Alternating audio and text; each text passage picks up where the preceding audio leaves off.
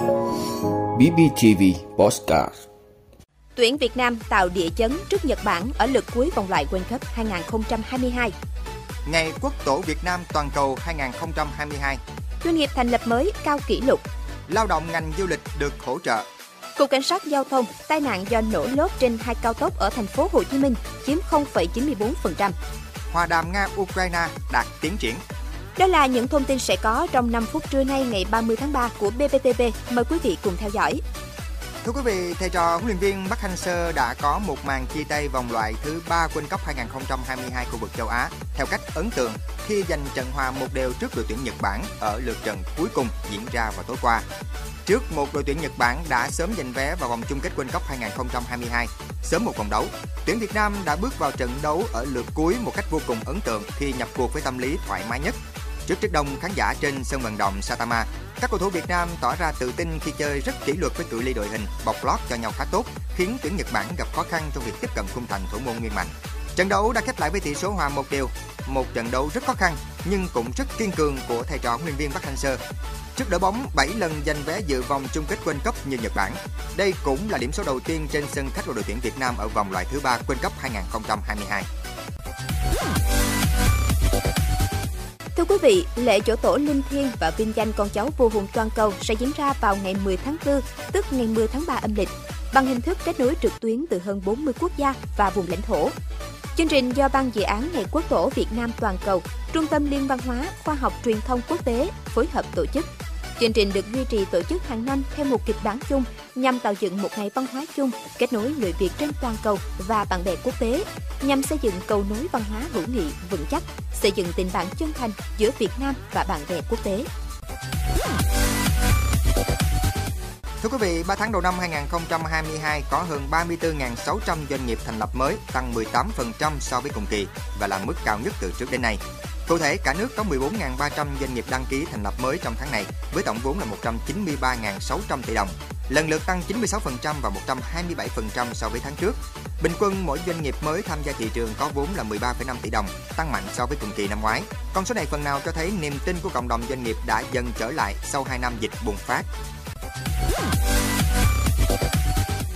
Thưa quý vị, từ ngày 9 tháng 4, doanh nghiệp tổ chức về du lịch sẽ được hỗ trợ một phần kinh phí đào tạo, bồi dưỡng, nâng cao trình độ kỹ năng nghề cho lao động nghề du lịch. Cụ thể, đối với người tham gia khóa đào tạo nghề đến 3 tháng, mức hỗ trợ tính theo mức thu học phí của cơ sở đào tạo nghề nghiệp và thời gian học nghề thực tế, nhưng tối đa không quá 4,5 triệu đồng một người một khóa đào tạo. Đối với người tham gia khóa đào tạo nghề trên 3 tháng, mức hỗ trợ tính theo tháng, mức thu học phí và thời gian học nghề thực tế, nhưng tối qua không quá 1,5 triệu đồng một người một tháng và thời gian hỗ trợ tối đa không quá 6 tháng. Thưa quý vị, lãnh đạo Cục Cảnh sát Giao thông C08 Bộ Công an vừa cho biết, từ đầu năm 2021 đến nay, trên hai tuyến cao tốc Thành phố Hồ Chí Minh Trung Lương và Thành phố Hồ Chí Minh Long Thành Dầu Dây xảy ra 106 vụ tai nạn giao thông, làm chết 10 người, bị thương 36 người. Nguyên nhân dẫn đến tai nạn chủ yếu là không chú ý quan sát 26,39%, đi không đúng chiều đường, phần đường, làn đường quy định 22,33%, chuyển hướng không đúng quy định 11,03%, không giữ khoảng cách an toàn với xe chạy liền trước 8,66%, vi phạm tốc độ 4,87%, tránh vượt xe khi không đảm bảo an toàn 5,68%, không chấp hành quy định về nhường đường 2,03%, sử dụng rượu bia 2,98%, không chấp hành quy định về báo hiệu đường bộ 2,77%, riêng xăm lớp bị thủng chiếm 0,94%. Trong đó, tuyến cao tốc Thành phố Hồ Chí Minh Trung Lương xảy ra 76 vụ, làm chết 7 người, bị thương 22 người. Tuyến cao tốc Thành phố Hồ Chí Minh Long Thành Dầu Dây xảy ra 30 vụ, làm chết 3 người, bị thương 14 người.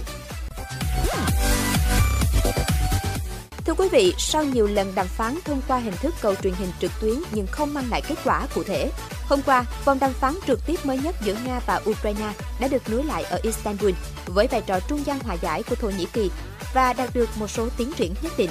Kết thúc ngày đàm phán đầu tiên kéo dài 3 giờ, trưởng phái đoàn Nga Vladimir Medinsky đánh giá cuộc đàm phán mang tính xây dựng. Nga đã nhận được đề xuất của Ukraine để đưa vào hiệp ước và sẽ xem xét trong vài ngày tới để trình lên Tổng thống Vladimir Putin. Ukraine đã đề xuất áp dụng quy chế trung lập để đổi lấy việc đảm bảo an ninh.